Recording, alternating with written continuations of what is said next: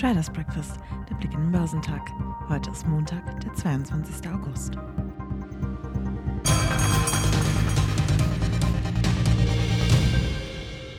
Die hohe Inflation und die Sorge vor steigenden Zinsen bleibt einer der Hauptbelastungsfaktoren für die Börsen. Genährt wurde diese Furcht am Freitag von den Erzeugerpreisen in Deutschland. Sie waren im Juli im Rekordtempo gestiegen. Es war der stärkste Preisschub seit Beginn der Erhebung 1949. Die Erzeugerpreise wirken sich in der Regel auch auf die Verbraucherpreise aus, an denen die Europäische Zentralbank ihre Geldpolitik ausrichtet. Die Aktien im asiatisch-pazifischen Raum tendierten am Montag uneinheitlich, da die Besorgnis über aggressive Zinserhöhungen der Fed erneut aufkam.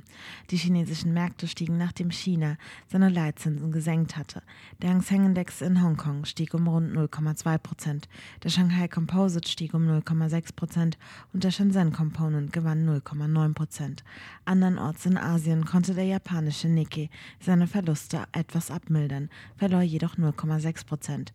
Der südkoreanische Kospi gab um 1% nach. Der australische S&P ASX 200 sank um 0,9%.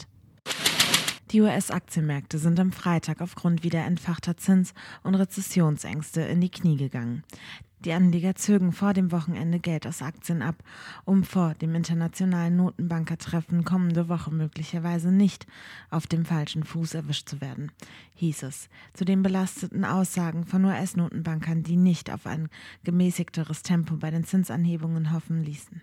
Der Dow Jones Industrial schloss mit einem Minus von 0,9 Prozent bei 33.707 Punkten.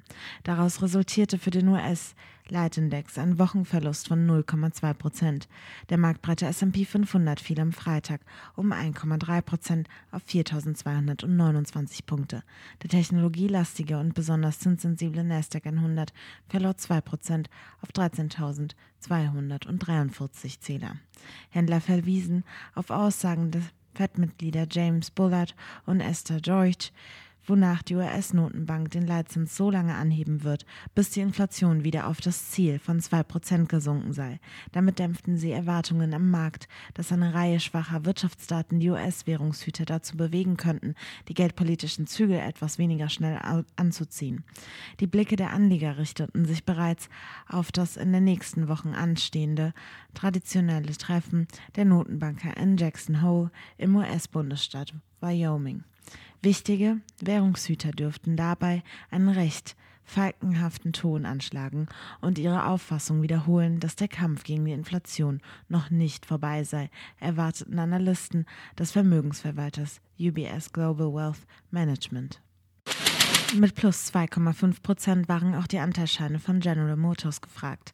Nach einer pandemiebedingten mehr als zweijährigen Auszeit will der Autobauer seinen Aktionären wieder eine Quartalsdividende zahlen, wenn auch deutlich weniger als vor dem Corona-Ausbruch. Auch die unterbrochenen Aktienrückkäufe will das Management wieder aufnehmen und diese auf bis zu 5 Milliarden Dollar aufstocken. Der DAX hat vor dem Wochenende einmal mehr unter Inflationssorgen gelitten. Auslöser waren am Freitag deutlich stärker als erwartet gestiegene Erzeugerpreise in Deutschland. Der hiesige Leitindex schloss 1,1 Prozent im Minus bei 13.545 Punkten, womit sich die moderate Vortageserholung als Strohfeuer erwies. Er rutschte damit unter die 100-Tage-Linie, die als langfristiger Kursindikator gilt, und hielt sich nur knapp über der für den kurzfristigen Trend wichtigen 21-Tage-Linie. Vor allem wegen des Kursrutsches vom Mittwoch steht ein Wochenverlust von 1,8 Prozent zu Buche, nachdem der DAX davor eine vierwöchige Erholungsrallye hingelegt hatte.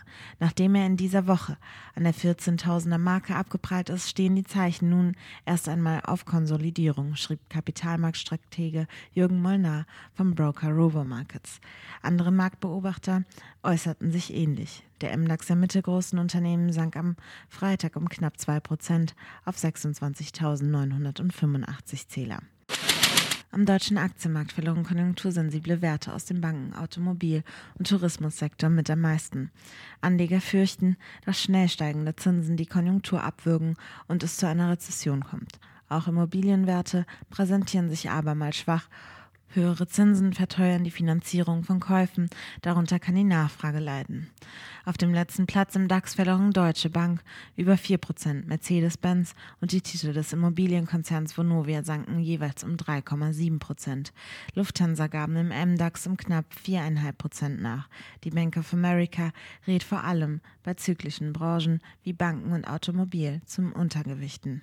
Delivery Hero und HelloFresh profitierten nicht dauerhaft vom Kurssprung von Just Eat Takeaway. Der Essenslieferdienst hatte angekündigt, die Beteiligung am brasilianischen Branchenmitglied iFood für bis zu 1,8 Milliarden Euro an die Beteiligungsgesellschaft Prosus zu verkaufen. Bernstein-Analyst William Woods wertete es positiv, dass die Liquiditätssorgen bei Just Eat Takeaway nun nachließen. Zahlungsfähigkeit und der Weg zur Profitabilität sind derzeit wichtige Themen in der ganzen Branche. Während die Papiere von Konkurrent Delivery Hero im MDAX kaum verändert schlossen, gingen im DAX die Aktien des Kochboxenanbieters HelloFresh 0,3% schwächer aus dem Handel. Zum Wochenauftakt stehen in Europa keine wichtigen Wirtschaftsdaten an. In den USA wird der Chicago Fed National Activity Index bekannt gegeben. Geschäftszahlen kommen von Paolo Alto Networks und Zoom Video Communications. Der DAX wird heute bei 13.442 Punkten erwartet.